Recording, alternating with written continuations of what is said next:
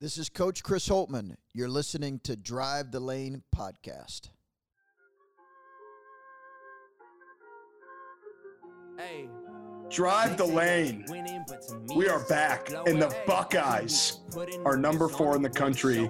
And including to our friend Seth Greenberg, who's on the show today, they're a 1 seed.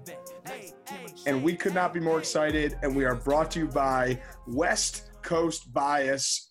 Head on over to westcoastbias.net. You can get your #TowelGang stuff on there. You can get Brown stuff. You can get Buckeye stuff, and you can get Towel Gang. And if we didn't mention it, you can also get some Towel Gang merch. Let's get into it. We're going to talk a little bit about the team. I have a special question for Joey, but then we have an awesome interview with Seth, or with Coach. It's honestly not even worth us talking very long because we got to get to that. Joey, the Bucks are number 4. Let me get like 2 quick points. Let's hear it. Greatest team in the country, and no. I think we talk about it with Coach Greenberg, but, like, the fact that these guys are so bought in and happy for each other's success is the coolest thing in the world to see, like – and then for me personally, to see Justin Ahrens, Duane Washington, E.J. Liddell, Kyle Young, all the guys that I have, I hope, made an impact on their basketball careers and their life. I hosted them, whatever it was, helped commit them to get them to commit to Ohio State, whatever it was, makes it all so much better. It makes me feel like I'm still a part of the team. It makes me just that much happier for these guys' success. I mean, these coaches are the best in the business. They're unbelievable people that have created this incredible culture and family atmosphere that just impacts winning so directly and exponentially that it's just so – it's so easy to root for this team and so fun. So let's just keep it rolling. I mean, like, take it all in. It's not every year that you have a top 5 team that's contending for a number 1 seed. As an Ohio State fan, you are so unbelievably spoiled, and I say this every other show, it seems like, but just take it all in. Go Buckeyes, like, holy moly. Like, yeah, college football playoff. I'm just saying, like, we can sarcastically say they're really good for as long as we want, but when Seth Greenberg and other guys are putting them in their Final Four, like, we got a legit team on our hands, folks. Like, buckle up and drive the lane because we got some content coming your way. We probably should mention that the other head coach we had on this year, Coach Cuonzo Martin, those Missouri Tigers are number 10 in the country. We could see a potential national championship matchup, but Joey's laughing over there.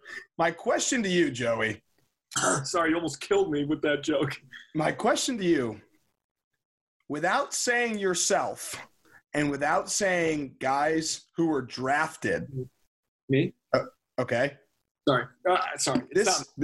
This Ohio State team is really, really, really, really good. Which former Buckeye that was not drafted and was not you would you pick to add to this team to really be like, all right, this is not only the best team in the country right now, this might be one of the best teams ever. And I have an answer that I want to say, but I want to hear what you have to say first. What a great question, Andrew. 2 guys come to mind. First guy is an obvious answer that everyone's going to have, Aaron Craft, just because the lack of point guard depth with Jimmy being out, like C.J. Walker's banged up, shoring up the point guard position a little bit would be really – I mean, obviously a guy like Aaron Craft is not shoring up the point guard. He would immediately be, you know, in his prime, a top 5 point guard in the country, right? So Aaron Craft is the initial answer, but Jae'Sean Tate, you put him on this team, just gives you another body down low. He can handle the ball. We already have great shooting, so, you know, we don't have to worry about adding some shooting. The ultimate winner, plays as hard as anybody, doesn't need to run plays for him.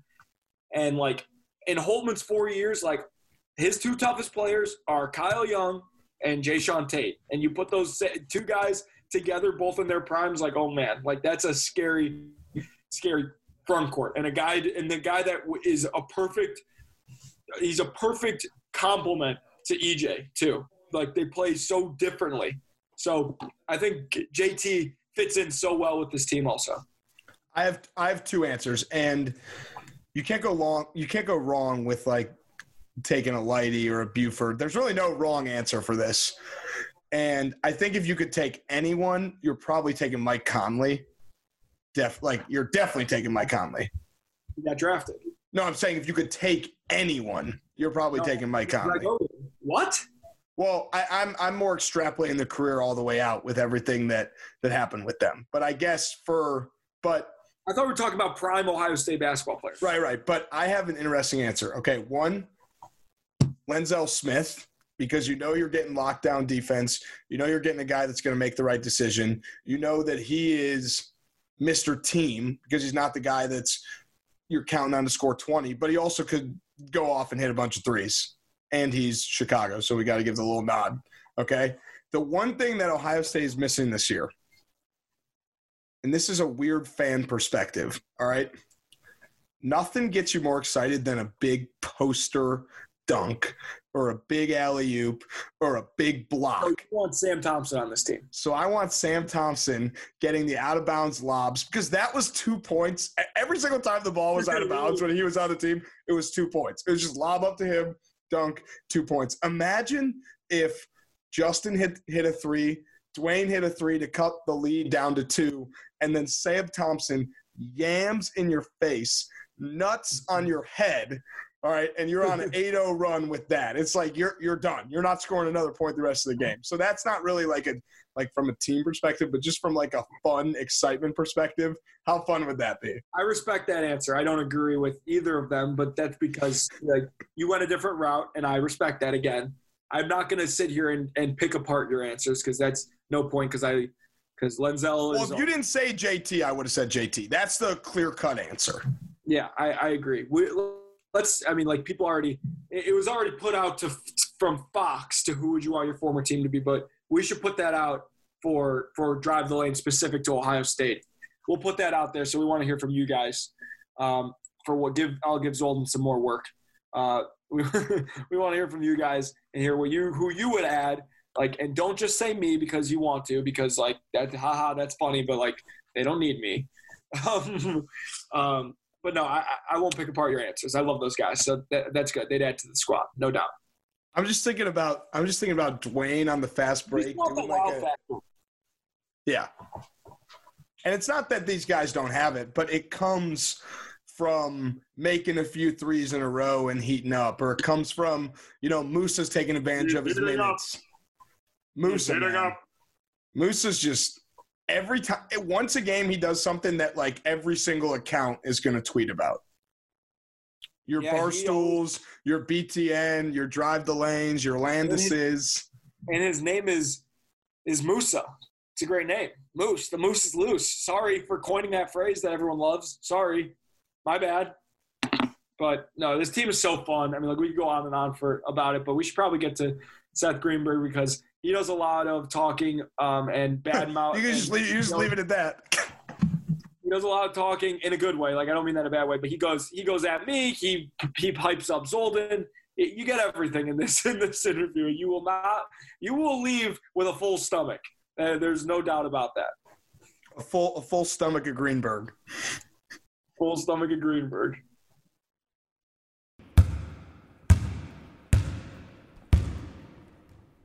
All right, join us now on Drive the Lane, ESPN college basketball analyst, former coach, but most importantly, our friend, Seth Greenberg. Coach, welcome to the show. It's good being with you guys. Here's the two questions I have for you. Well, starting fast. All right, two questions here. Question number one is how come, Andrew, it's Drive the Lane like he's some big shot? I mean, seriously, he's a big shot. That's like saying courtside with Greenberg, screw Dockage. Is that wrong to do? I wouldn't do it to my podcast partner. I'm just an observation. Well, we're getting ready. Well, originally I came to Joey with this $1 million idea, and this was back when I only had 300 Twitter followers. I'm up to about 650 now. So this was way back then. I said, Joe, how about a little Joey Lane tell-all? We call it Drive the Lane. Sell it to one of those Ohio State, outlets and make a couple $100 each. Little did I know that we'd be interviewing you, however many months later. So if I could go back in time, I would name it Drive the Andrew. Exactly. Now, the second question is even more important. Now, Joe, being that, you're basically, just a has-been You know, right. Hopefully you get a couple free tickets every once in a while. You know, there's one thing, like the big-time schools, and I consider Ohio State a Final Four program this year. We'll get into that later. But the big-time schools, the former players, every year get a big bag of gear. All right, like a big bag of gear, like, you know, travel sweats, half zips, long sleeve dry fits, couple, you know, maybe at least one pair of shoes, maybe a winter, you know, the old winter coat you got every year. My question is, but the way it is at Duke, this is what Jay Will tells me, there's like three different levels. Like when Jay Will was out of college basketball, so he didn't have to say that Duke was going to lose a game, then they got all pissed off.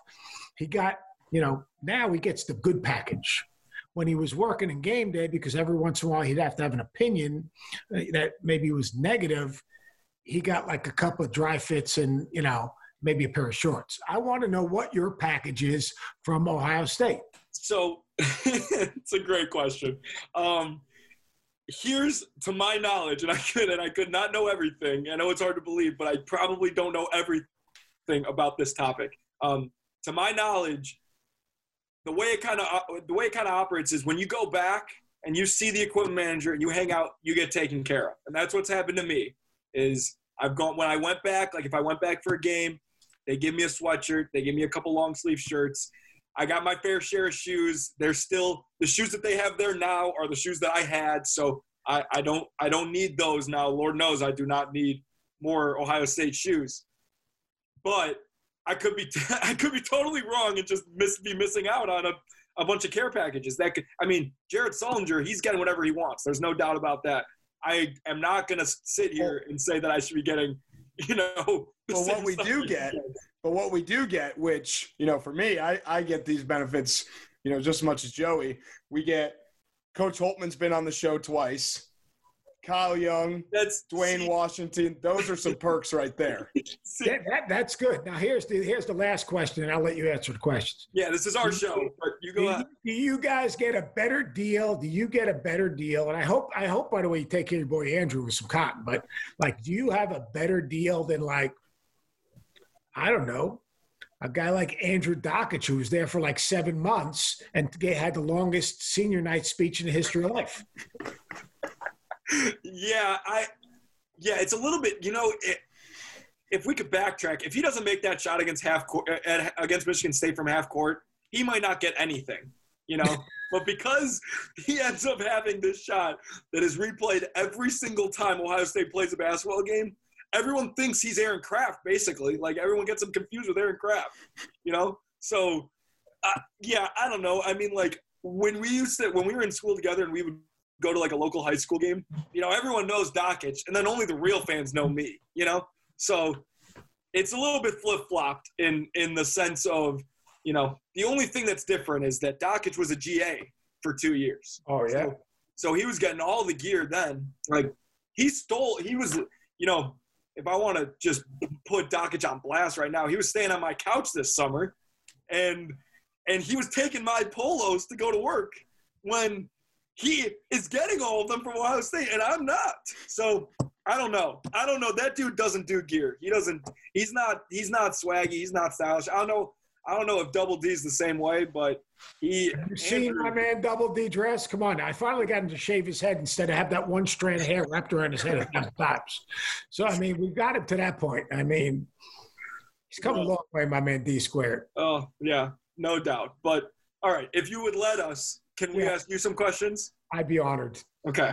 Let's start it off like this. Our plan is to go grand scheme of college basketball and then obviously narrow into Ohio State, because that's why you're here, is you're one of the first Ohio State believers. But just to kind of kick us off, weird year in college hoops, obviously. Not very many fans. We're in a pandemic, and all the teams that we're used to being good are not. What is your takeaway from this year of college hoops so far? Well, I think that, you know, look, I look at the teams that are not good. They're young, they're inexperienced, they're physically, mentally, emotionally weak. They don't deal with adversity well. The blue bloods that are normally really good, like, say, Kentucky, their guard play is horrific. So at the end of games, they can defend and they can do enough things to stay in games. But the last 4 minutes of a game, they don't have a big to play through. They don't have a guard that creates. They don't have a ball guard. I call ball guards have to be able to do two things. They got to be bucket getters and bucket creators. You know, it's not like John Wall. It's not like Shai Gilgeous-Alexander. It's not like Jamal Murray. It's not like Tyrese Maxey. It's not like any of those dudes are walking through that door. You know, the young players they have are what I call suspects. They have a chance, but they're just not ready. And then they're just not tough enough. I mean, whether you watch Duke last night, Jalen Johnson's supposed to be a lottery pick. He wasn't even in the game at the end of the game. I mean, the guy played the eighth most minutes on their team. So – I think some of those teams are struggling from that. Kansas has an older team, but they don't get any easy baskets. They relied on Dotson and relied on Udoka Azubuike, who was like the immovable object, and everything you had to do defensively centered around him. So, you know, that takes care of them. I do think North Carolina's getting better because they have an identity. They can play post to post. They can rebound the ball. I think that their guard play is improving, which is, you know, important. And I think Kerwin Walton has been the savior because he can make enough shots to open up the court. So, you know, I think that veteran teams, teams with substance, teams with shared experiences, teams with toughness, teams with maturity have a huge advantage. And then, you know, you start the season, you didn't have the summer. You didn't have a real preseason. You didn't have scrimmages. You didn't have – guarantee games to gain any confidence. So then those guys got thrown out, and it was like, holy crap, this college basketball thing looks a lot easier on TV. So and it's hard. Right. That's it. Well, Gonzaga has been the number one team in the country from the first tip to now, and it doesn't seem like they're going to lose. I don't know who could beat them. It doesn't really seem like anyone in the whole country matches up well with them. In your opinion, do you think this is the year they could finally win one?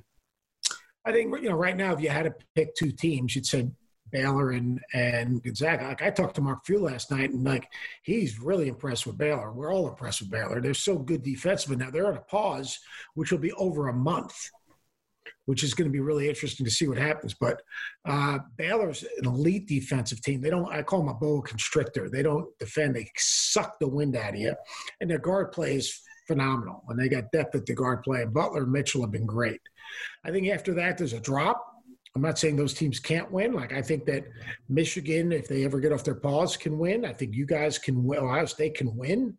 But Gonzaga offensively is the most aesthetically pleasing because they flow right from transition into their offense. Suggs has been good, but Kispert, to me, and this is going to be a shock to the Big Ten people, I think Kispert's a player of the year. See, we have arguments all the time. Obviously, Luka Garza is incredible. But Iowa is not that good right now. So, I mean, it takes away, you know, if you say, all right, Iowa's a top five team, and then you take a guy who's averaging 25 and 10, of course he's the player of the year. Now you're sounding like you don't think he's the player of the year anymore. This was a month ago. I was leaning towards Kispert. Kispert's so efficient; it's ridiculous. And look, Luka's incredible. If Luka won it, I'd be happy because he came back. Not that he was an NBA player. He works his ass off. He never takes a playoff. He's relentless on the glass. He plays to contact. He's working and running the floor. He's improved his game every single year. But and they miss C.J. Frederick. So, I mean, there's no doubt about it for C.J. Frederick. I mean, they just miss his shot making. But you can't continue to lose. And the one thing about, like, Kispert every single night, and look, he's got great players to play with. I mean, it's amazing. Yayi and, you know, and Suggs and Timmy and Nembhard and Watson. I mean, it's such a beautiful team to watch. But I think Kispert's in the conversation for the Wood Award. I think one more team we definitely want to touch on before we get into our Buckeye groove. My alma mater, you know, the Missouri Tigers. We had Coach Martin on the show, and now all of a sudden they're a top 10 team. We think it's correlated. What do you think about the Tigers? We had Coach Martin on the World's Greatest Podcast this week. We learned all about his leaf blowers and his vacuums. Loves leaf blowers and vacuums. I told him he had the best beard in all of college basketball. It's not even close. It's just not even close. I'd like to see Dockage try to grow a beard. That would be the worst beard in college basketball. I think they're good. I think they fit that, the DNA of a team that can make a deep run. Veteran team, physical, have a low post player who can score it, a wing guy that can score it. At times they can be a little erratic, but I really like them. I think they're really, really tough. Their analytics don't say it, but they have a toughness about them that gets me past all that stuff. I think they're really good, and I think he just has a good way. Coach Martin's he's just a good dude. I mean, I've known him forever, and he's an old school guy with compassion is what he is. I have a few last questions that I want to ask you before we dive into big time, specifically Ohio State, like Andrew kind of already said. Number one, and this question gets old, and I know you get asked this all the time, but who's your Final Four right now? It's really just who's your other two for the Final Four, and then who's like guilty pleasure team to watch, maybe a team that maybe they're ranked in the 20s, maybe they're not ranked, maybe it's a mid-major team that you think is just awesome. They're not necessarily going to make a run, but they're just awesome. And then same question for player-wise, some guy that maybe is a little under the radar that you just think is awesome. Never ask three questions at once. I'll remind you. You start with the Final Four one. Look, I know I'm old and decrepit. I mean, this is a lot for me to process right now. Obviously, those two. And I had Michigan. I think Michigan's a Final Four team, and I've been teetering on actually my fourth number one. For a while, I was thinking Villanova, but I didn't like their toughness against St. John's. I thought they backed down a little bit. At one point, I liked Iowa.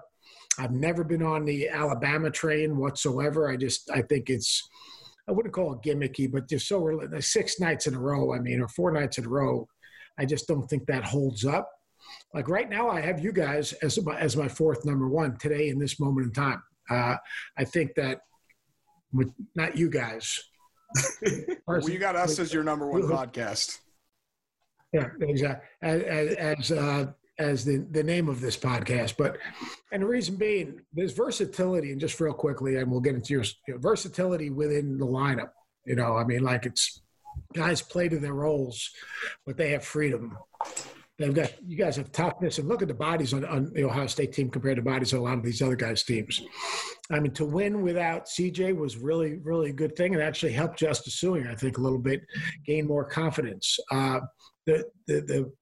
The development of players has been phenomenal, development of depth. So right now in this moment in time, I actually have Ohio State as my fourth. I had Virginia there for a while. I didn't like how they just didn't respond against Virginia Tech. Second half, they didn't guard anyone. I want to see more from Jay Huff.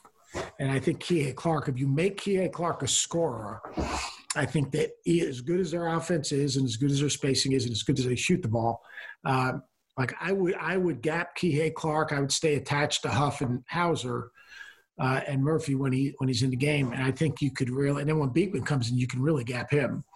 And I think they're not going to be as effective offensively. So right now, I'm going to put the curse on Ohio State. Coach Holtmann did not get the world's greatest podcast bump because after he was on our podcast, he lost, and he's probably not talking to me anymore. That's okay. We had Dockage on last year when they were the number 2 team in the country, and we were like, Andrew, is this the best team you've ever been around? And he was saying all these great things and blah, blah, blah, and then they lost to Minnesota the next night. So, that's what's going to happen in that league. Yeah, absolutely. Well, I'll spare you the other two. You've got more questions. I'll spare you the other two. Maybe I'll ask just real quickly. I do like to watch Drake because. So you remember them? Good, you remember the questions. But I'll tell you, I'm all in on the Big Ten. To me, is the best coached, best scouted, most best executing conference in college basketball. I don't even think it's close. I really believe that. It's the games, you watch those games, and they are just, as a league, my favorite team to watch is that league because the basketball is just better. It really is. It's better. I never find myself going, oh, this is unwatchable. I mean, it's every single night. The games are really fun to watch. So, I mean, to me, it's the league. It's the league. It's the competitive. And the Big 12, look, the Big 12's got seven teams. Seven of their 10 teams are going to go to the NCAA tournament. I mean, I really believe 17 teams from which is basically half of the at-large teams, are going to go from those two conferences. I mean, it's just the way it is. Another team I like to watch, although they've been a little more erratic, is Creighton. They play with really good flow, really good spacing. I think they got a lot more junkyard dog in them than people realize. They got a little more of an edge in them than people realize. And I love watching Jalen Suggs. I just think he's a tough son of a bitch. I think he's competitive. He's got a little Jason Kidd in his game. He sees stuff early. He's competitive. He's fit in. And, like, even watching him the other day against BYU the other night, like, he's – speaking of Mark, I spoke to Mark for a long time yesterday. He's so coachable that he wants to get better. Like, he made a play that not a lot of people would notice. I thought it was, like, a great play. He made a back cut off a little kind of jump stop penetration that Nembhard made in the I think it was the second half. His defender just turned his head. He didn't hesitate once. Once that guy turned his head, bam, he went back door. Nembhard dropped the dime. It was a layup. Like, that's a cool play. Then I still remember the play when he got hurt in the West Virginia game. He convinces Mark to come back in the game. He comes off that high ball screen with his size, looks off the wing, and throws that thing right over the top to Timmy for a roll. I mean, like, he's just got a maturity to his game that, I think is really special. He reminds me of Jason Kidd, but he's got the presence, because it's more maybe embedded in my mind, of a Jalen Brunson. Oh, we know Jalen Brunson.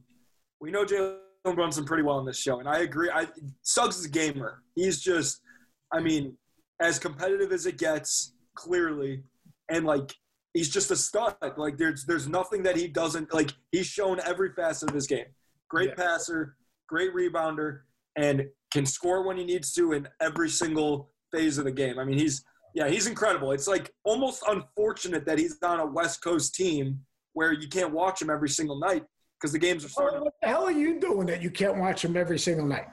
I mean, I would love basketball to be my full-time job, but it's not quite there yet. Sleep's overrated. You young people don't understand. Sleep's overrated. So my favorite player to watch is finger gun Zed Key, because when he gets in the game, it's going to be exciting. How important do you think it's gotten better, by the way? He's gotten a lot better. Every time he gets out there. Well, my question is, how important, and the answer is going to be really important, but I want you to talk about it as a coach. How important is it for this Ohio State team, if they want to make a deep run, that the veterans keep playing well and the young guys keep contributing as much as they have also? Yeah, you want to develop your bench. You want to develop your bench for injury. You want to develop your bench because of a positive test or a contact trace. It gives you more flexibility and versatility. And, by the way, that guy's different than anyone else in your roster. Because he's I don't know, what is he, 6'9", almost 6'10"? I mean, he looks – like 6'8", he's the only back-to-the-basket guy. Yeah, he has a different role than everyone else, and you could play him with EJ, which is really good. So I mean, I think he's really important, and I just think that when you go to your bench, and this is something I learned from Coach Holland when I was assistant at Virginia, you got to do one of two things.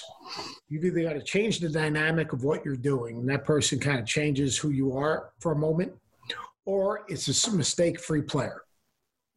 And he changes kind of your look a little bit, which I think is really good, because all the other guys that come in, and I said this I think yesterday for a SportsCenter hit, like the thing that Ohio State does, that they got guys that embrace their role and champion their roles and don't bitch about it.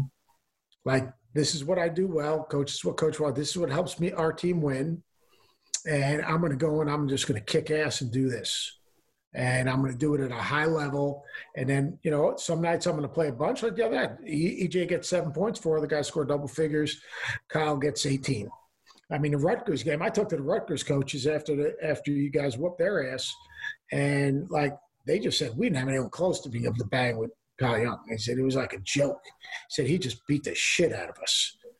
I mean, yet he's shooting ball to the three-point line, which is, you know, he's moved that out. And you could see how, look, he just wants a win. And that's a cool, you know, that's a cool thing to have. And, you know, let's face it, you guys, who transferred last year? You got transfer out. Luther Muhammad. Yeah, addition by subtraction. Nothing against him. But you know what? You've got a tighter group. Like, especially this year, you've got to trust your teammates and keep your circle tight. Because if you don't trust your teammates and to do the right thing, especially when you're not there, then it impacts. So you guys got rid of DJ and Luther, and you became a better team. Nothing against them. I'm sure, you know, I don't know the guys. I mean, I thought Carton, the ball got stuck in his hands. The ball didn't move. He, you know, he, probably a talented guy, but not through the way Coach wants to play winning basketball. I think Coach Holtmann's, and you tested on it, Coach Holtmann's greatest attribute as a coach, being a former player of his, is the way that he gets people to buy in. And as you know, buying in that's the end all be all, because you could be a less talented team with less talented players and still win games because you are simply all in it together. And yeah. The fact that that's never more true than with this team, because, like, I mean, they've nobody playing over 6'8", and in the Big Ten, it's hard to win games like that. Yet we're playing better than anyone else. Why is that? Well, we're the tougher, more together team, and that's just, I mean, and that's all back to Coach Holtmann. It's exactly what you said. He always preached to be a superstar in your role, and I mean, it's just, it's so evident that that's happening this year, and it's, as a fan, not even as a former player, like, it makes this team so easy to root for. Yeah. You know what you just learned there, Joey? What's that? You listen to me, you usually get, you know, usually comes out right. No doubt about it. No doubt about it. Andrew, he's learning, Andrew. He's learning. Talk about superstar in your role. That was like what I had framed in my bedroom my whole entire life, was to be a superstar in my role. And that's why I wanted to ask you what kind of bench player you thought I was coming off the bench. Did I change the game, or was I mistake-free? I was interested to hear your thoughts on that. But then you started talking about superstar in your role, and I was like, okay, never mind. He's doing the whole, you know, actually giving us some numbers. Well, here's the thing, big boy. See, I figured that by the time that you got in the game in that role, it was just not to crap your pants and throw the ball to the right color uniform. So I would think you embraced that role tremendously. Secondly, when they started chanting your name, because I know you're a cult figure because you've told me that 4,000 times, that, you know what, the adrenaline rush of the crowd, of the they were out of control, and everyone wanted to make sure you got a shot. You're not wrong. You're a smart guy. You know, you've been around hoops. You get it. I want you, next time you talk to Holtmann, not on the record, off the record, ask him what type of basketball player I was, if I was a good player or not, because you'll be surprised. Like, obviously I didn't get there by accident, but, like, I was going in there and I was contributing. I don't know if you know, I started a game. I started a second half at Purdue. A second half, that's more impressive than starting the game, right? It's because everyone starts senior night, so that is impressive. Hold on. But do they run a play? Do they run a play for that guy every time? No. They ran a play for me. I speak to Coach. I'm gonna get the full scouting report on it. Please. I might get the scouting report. I might post it on Twitter. Please do. My senior year, Coach, and we had Jordan Bohannon on last week before the Iowa game. My senior year, going to Iowa, at Iowa, guess who was on the scouting report? You. Me, because I had 3 points and 2 assists the night before. You know, like, in today's technological world, like, it used to be if you got your name – I grew up in New York. There was a newspaper called Newsday on Long Island. If you got your name in Newsday – like, for the guys that didn't play in the games, but, you know, like, we were trying to win by enough so we could get those guys' names in Newsday. Today, it's getting it on one of those prefabbed scouting reports. Yep. That's what Scooney used to always say that. Scooney Patton, for everyone. Obviously, if you know another Scooney, that's remarkable, because I don't know another Scooney. But Scooney would always yell, "Go ahead, get your name in the paper," every time.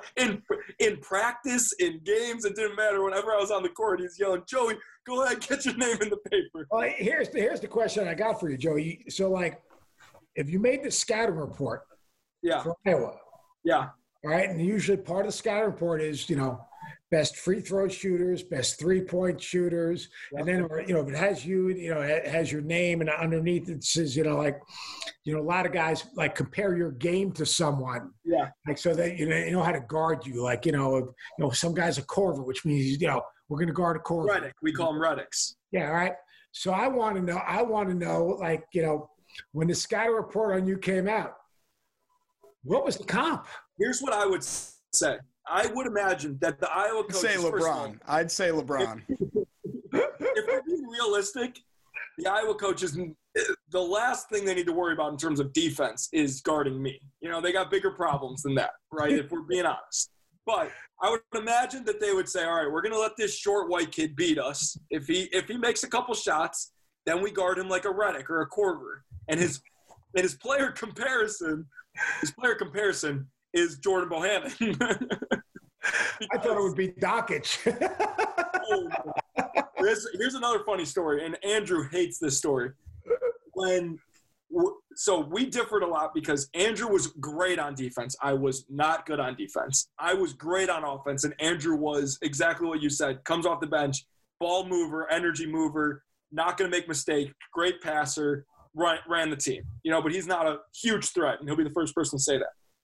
When my difference was I could have been a huge offensive threat just because I was a really good shooter. But all this to say, Andrew was, you know, he's on scout team as a GA, and he's practicing, and he's shooting. He's around basketball all the time. I didn't touch a ball for like 9 months when I went home because, you know, I was taking a break. That's just, you know, I was done with this chapter of life. I was on to, you know, I was playing golf, not basketball. And when I came back to Ohio State, I said, come on, Andrew, let's have a shooting contest for old time's sake. And I went 5 for 5, and he went 2 for 5, and he will never challenge me to a shooting contest again. Ooh, I might have to text my man D Squared on this one. Go, you know, you're not a good shooter. Don't bad schedule. It's like when Dockich and I play golf. I mean, like, you know, like Dan got me the first time, but the last time I had one of my great comebacks of all time, and he ended up walking into the lake. That's just the way it is. That's just the way it is. And Dan Dockich was always my biggest fan, like always. When he was calling games, if I went in the game, he would look at Benetti and go, hey, is Joey shooting 3 or 4 times tonight? You know, that type of deal. And he, like, one time, like, he went out of his way, obviously, to like, compliment me, which is very cool because, obviously, I'm not getting in that much, so that matters. There's one game, my favorite Dockich memory is I'm watching Cincinnati versus Xavier in my apartment my senior year of college. I'm probably playing some sort of video game instead of doing homework, as all seniors do. And I'm watching the crosstown shootout. It's a blowout. The Cincinnati walk-ons go in, and he goes, you know who the most fun walk-on is in the country? Joey Lane at Ohio State, and starts talking about me in that game. And ever since, I was already sold before, but, like, I know he's got my back, and he would choose me over Andrew. Maybe. I might be the only guy in a shooting contest that he would choose. D-squared the best. My guy. No doubt. I'm gonna reel us back into the current Buckeyes for a second. Yeah, sorry. You know that you get me on that track, I'll go forever. Hey, this boy's easy to wind up. What do you got, Andrew? I'm gonna reel you back in. The schedule, all right. Indiana, Penn State, those should be dubs, all right? So then you got 2 more wins for your final. Indiana's playing pretty well. Indiana should be dubs. Indiana, our track record with Indiana is pretty darn good, unfortunately. That's what scares me. It's like we're due for one. They got a big one against Northwestern tonight, right? Yeah, it's like a rock fight. I don't know. Isn't it over? For you. Go ahead, Andrew. Sorry. Wait, isn't the game over? I probably – it was – Oh, it's in double overtime. It's 70-70 in double overtime. It was 23-20 at halftime. I thought it was going to be first to 50 wins. If they lose that game, Dan always says that forever playing at Northwestern has been very difficult for Indiana. even back to his days.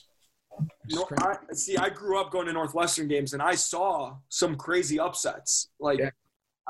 We were there when they beat Purdue. We were there when they beat Michigan State. It's like, it's hard because you go from playing in a 19,000-seat arena to, like, a high school gym, a glorified high school gym. Sometimes it's hard, you know? Like, it's hard to get up for it, which is crazy. I love playing there. But anyway, sorry. Hopefully we beat Indiana. Hopefully we beat Penn State. Got to take care. I'm changing my question. Yeah. We hit the Big Ten tournament. What's the biggest threat to Ohio State in the Big Ten? I'd go even further out. Now that it's Indianapolis, I can see them playing it. If I was Ohio State, I'm not sure I'd even play in the Big Ten tournament, but that's another story. I know they will. You got to have 7 negative tests before getting to the NCAA tournament. That's something to really, really consider. I think Illinois is playing really well right now. They got the Iowa win. They got they beat Penn State. They beat Iowa. They beat Indiana. And they have one other win in their last 4. Wisconsin. Yeah, Wisconsin. Those are 4 really, really good wins. DeSumo and Coburn have been really good. Frazier's playing like a senior should play and is fiercely competitive. Williams has been good. Curbello's kind of, hit or miss with as a freshman, as is Miller. But they're guarding better. I mean, when they were losing early, like we had a like it, love it, or leave it segment on game day, and I said I'm leaving it, but I can always change my mind once they guard again, because they were giving up about 81 points a game in their losses. They're defending better now. They seem like they're really on the same page, and the upperclassmen have kind of taken over the team. Early in the season, Miller and Curbelo were. They had bigger roles. I mean, really, to be honest with you, I would think those 2. I think Illinois is definitely a threat. I think Wisconsin's different because the style of play, you never know. But there's something not right with Wisconsin right now. Sorry, I'll interject and agree with you. I don't see it from them. I was a big fan at the beginning of the year. There's something wrong between they're struggling figuring out which big guys, and they're not playing well, and it seems like Potter and Reavers just there's something not right, and I can tell when a team is just not right. I mean, I want to see Iowa when C.J. Frederick gets back. I want to see what they look any different. Look, I didn't think they were terrible the other night defensively. I think that people are making it hard to so like. Izzo said, we're going to let Luka Garza play one-on-one down in the post with him. We're going to take away the three-point shots early. So they stayed home. Now, if they blow the whistle, you have no chance because he's going to flail his arms. He's like – I coached against Tyler Hansbrough. I mean, you can play perfect defense, and the guy's still going to shoot 12 free throws. Just the way it is. But I think Illinois is really intriguing me right now. And the other team that's intriguing me because it's similar, I think, is Rutgers. I'm a big Rutgers fan. I think Harper's a tough matchup. I think Gio is a clutch player. I think Johnson's getting better. I think it's McConnell that they just got healthy. He adds a guy with some versatility and selflessness. They've got depth. They've got a toughness about them, a similar toughness, and those guys are another team that plays to their. The best team is Michigan, but I can't. It's been so long since I've seen Michigan. He's got to forget it for now. Yeah, I've got to see if they play Saturday. I've got to see how they play. I've got to see their legs. I've got to see their energy. I've got to see they have pretty. They execute at a high level. What's their timing going to be like? Are they going to be alert off the ball? I mean, I talked to Coach Izzo and Tom said that. When they got done off their paws, the hardest thing was that guys they wanted to play hard. They wanted to play – they just didn't have it in them. They just – they wanted to bring it out of them. They just didn't have it in them. And I think that's going to be a concern for them. I as opposed to Baylor, Baylor's going to play 7 games in 15 days. So they're going to play through it to get back, where if Michigan doesn't – play any makeup games, and maybe they'd be better off playing like 3 games in 7 days and just getting it going again. So I'm interested to see how they do. I mean, I thought Michigan was playing at an incredible high level before they went down.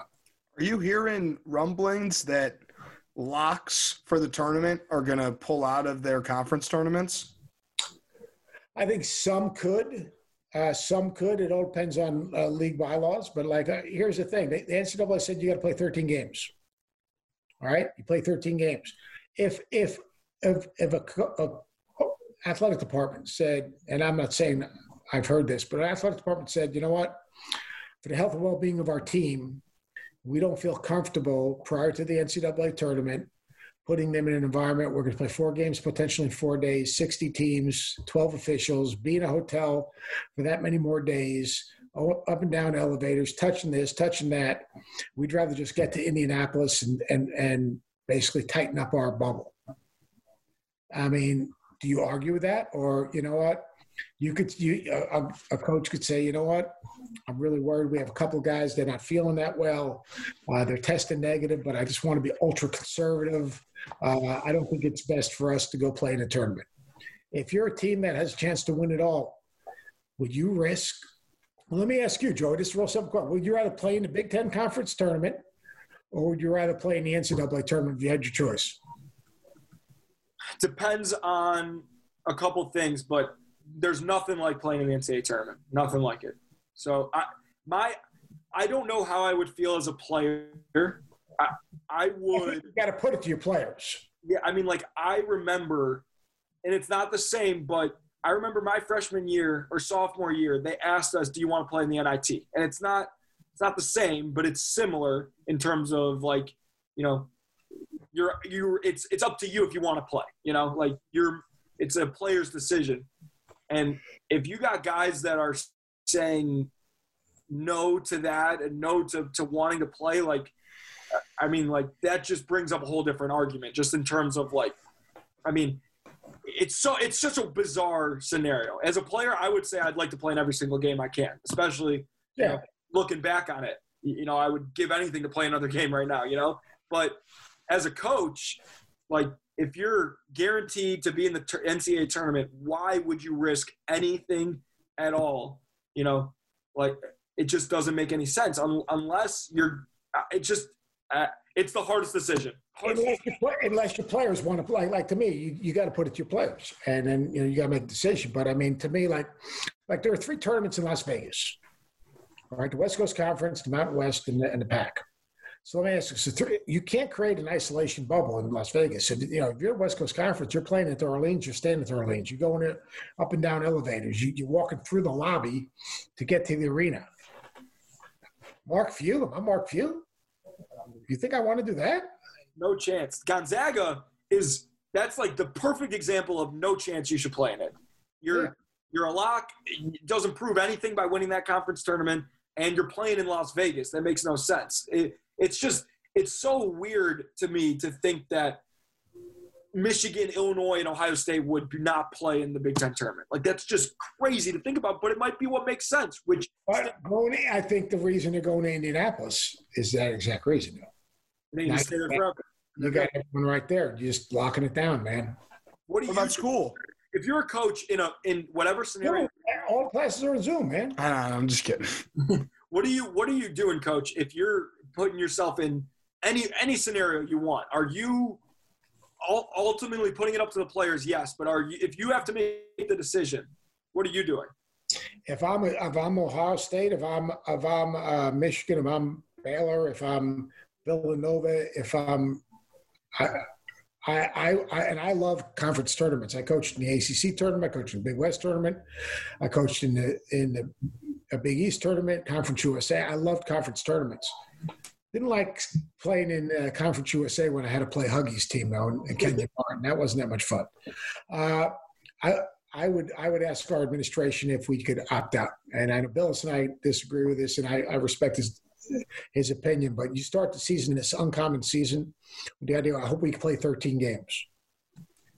And then you still have a goal to try to compete and win a national championship. I just think about a month from now how we felt a year ago when the tournament was taken away from us. I don't know if I could handle and looking at my players in the eye and say, so-and-so had a positive, we're out because contact tracing. It would be devastating to me. And I think, you know, it would be, you know, you have this incredible journey to get to the NCAA tournament. Everything you do is to get to the NCAA tournament. And this is an uncommon time. I'm a big proponent of conference championships, but we're in a pandemic. We're in a pandemic with a new variant, which is more contagious. Why risk it? That's me. I'm going to – no arguing that point, without a doubt. I'm going to – all right, Andrew. I'm going to wrap this up on a positive note, all right? We're a few weeks away from March. March means postseason basketball. Let's hear the thing you're most excited about, you know, after we've gone now 2 years without postseason basketball. You know, it sounds crazy. I want to hear the theme song for the tournament. Oh, yeah. You know, I mean, like that, we didn't get it. I mean, I want to see that first ball go up to start the NCAA tournament. And I don't care if there's people in the stands this year or not. And I want to get through the tournament with everyone healthy. I mean, well, that's the biggest thing. What comes after the tournament is another tournament, one that the three of us are also heavily involved in. Oh, TBT, baby. Let's do it. TBT. We got to hear, because our friends / bosses over at TBT would be mad if we didn't ask a TBT question. Which of these seniors this year, and we say Luka Garza, but which of these seniors do you think should go play TBT right away? Oh, man, I'd love to see Luka Garza in the TBT.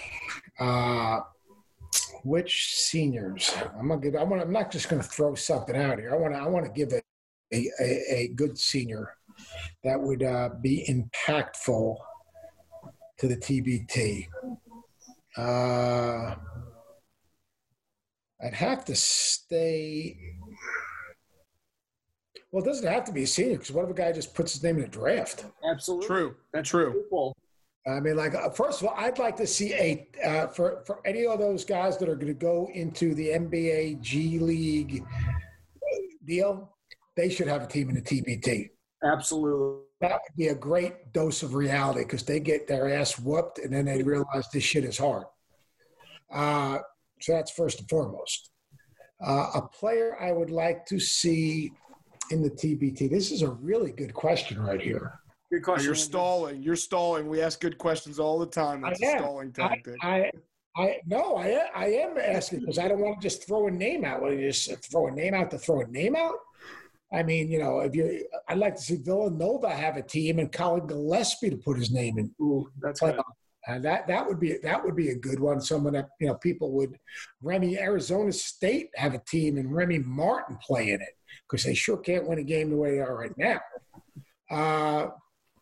I'd like to see Josh Christopher could play on that team too. Well, he won't pass the ball to Remy Martin now. So that's the problem with their team. I'll tell you what. I'd like to see kind of what Andrew's idea was a cool idea with the Big Ten All-Star team. You know, I mean, the problem is, you know, a lot of these, you know, guys like, you know, say with Xavier Tillman or Cassius and those guys, you know, they're not. Here's my question: is Kraft making a comeback? Oh yeah, he's there, 100%. And I haven't talked to him about it, but how do you say no to your former teammates saying, come on, bro, you haven't played basketball in a year. Can you just get in shape for 2 weeks and play with us? Like, he's not going to say no. He's dying to get back out there. Oh, but isn't he in medical? I mean, like. Oh, yeah, he's in medical school. He's got the white coat, everything. He's fully in. He's got to log in on Canvas and tells teachers he needs a few days off. Yeah, excuse me, Professor, I have a basketball tournament this weekend. He'll be like, what, is this sixth grade? No, it's the TBT. Read a book. Read a book. You know, I'm trying to think if there's an ACC player even that fits in that mold. I mean, like. Garrison Brooks would be good. MJ Walker to start a Florida State team. Ooh. Florida State would have a fantastic team. And there would be 70 of them, and they would play all of them. Yeah, I mean, they would be no joke. I'd also like to see a team, Virginia guys that aren't in the NBA would be an interesting thing. Just for no other reason, I'd like to see those Virginia guys chucking and ducking. Yep. I'm trying to play pack line defense in the TBT, and guys like raining threes. What about a and I'm manifesting this, I'm making this happen, a Missouri team where the seniors, the Smith brothers, Tillman, they call up Cassius Robertson, all of a sudden you got a team with seniors with experience, like the Dayton team. A team and that you went got 16 in college basketball. I want to see Huggy Bear coaching the TBT. That's what I want. Yeah, we're working on that. As we have a lot of pull. And yeah. We're working on it. That would be fun. That would be. What about you? Why don't you coach? Makers, I want to get paid for doing broadcasts. True. I got a wedding to pay for this summer. Yeah, that's a terrible answer. You know what I mean? No, you never know. Some guys wanted me to coach. I'd like to see Virginia Tech put a team in and have Jermon Gordon, one of my former players, coach it. He'd get him to play hard as hell. You think you'd have any bias if that happened? Who, me? If my former guys were on, there's no doubt about it. I would. I love this. What if I came out of retirement and put together a team? Would you coach? Would I coach? See what kind of recruiter you are. Oh, you can't. First of all, you can't do that because you got to be. That's your boy. You're going to go against your boys. No, of course not. But also, coach, I'm in sales. The only thing I can do is recruit. So there you go. Yeah. Andrew, hey, by the way, general manager Dockage. That man. If it was even possible, general manager Dockage is worse than the player Andrew Dockage. If you can even general manager Dockage, sure. That's like that. What was that team last year? Eberlin Drive that lost in the first round. You got to have some role dudes. Somebody, anybody, anyone going to actually pass the ball. Coach, we appreciate your time as always. You have you've given us more time than we expected or that we deserve. Yeah, deserved is a better word. When are we coming back on your show? Oh, we're going to have you back on, but here's the deal. The next time I do this show, all right, it's got to be, drive the lane with. Well, everything we do is co-hosted by Andrew Zolden and Joey. I think he's onto something. I like it. Andrew, right? You can get top billing. But it's we gotta have a little, camaraderie. Well, it's on my network that I run. So there's at least that. All right. The Zedia Network, which is the Zolden Media Network, which is my network. So my name's on there. All right, there we go. All right. I feel better. Yeah, we used to in our early days. Zolden would sometimes sneak it in and be like, welcome back to Drive the Zolden. I like it. All right, boys. Be safe. You too. Right, thanks, Coach. All right, you heard us talking with Coach about our other podcast, Inside TBT, which if you haven't already, you got to check it out because, you can't get enough Andrew and Joey. But that interview was – right. That interview was great, as usual, because we always have great interviews. And you're Buckeye fans, and Ohio State's #4 team in the country. So now you had a great interview. There's a few days between Ohio State's next game, which is we know it's going to be stressful. You don't just get to become the #4 team in the country and just coast the rest of the season. It's going to be stressful because it's meaningful now. So that makes it stressful. If it didn't mean any – Go ahead, Joe. No, you're right. Indiana just won, so that's cool. We talked about it with Seth Greenberg. You're listening to this in the future now as we've fast-forwarded a couple minutes. But, it's the best kind of stress, It's the meaningful stress. Well, it's like when you get a broken heart, It's one thing if you – It's better to have love and loss than never love at all. Yeah, but it would be really great to just love forever and win the rest of your games, win the Big Ten tournament, and win March Madness. Sure. Yeah. You know what we didn't talk about? What did we talk about? Beating Maryland just feels a little sweeter this time around. Turgeon – I don't know how I feel about Turgeon. He kind of got on my good side during the game when he was protecting his player for spiking his – why is that ref in the huddle? Like, why are you so close to the bench that you can see him spike his face mask? And he's only mad because he got punched in the face. Like, Not by us. He thought it was by his own teammate.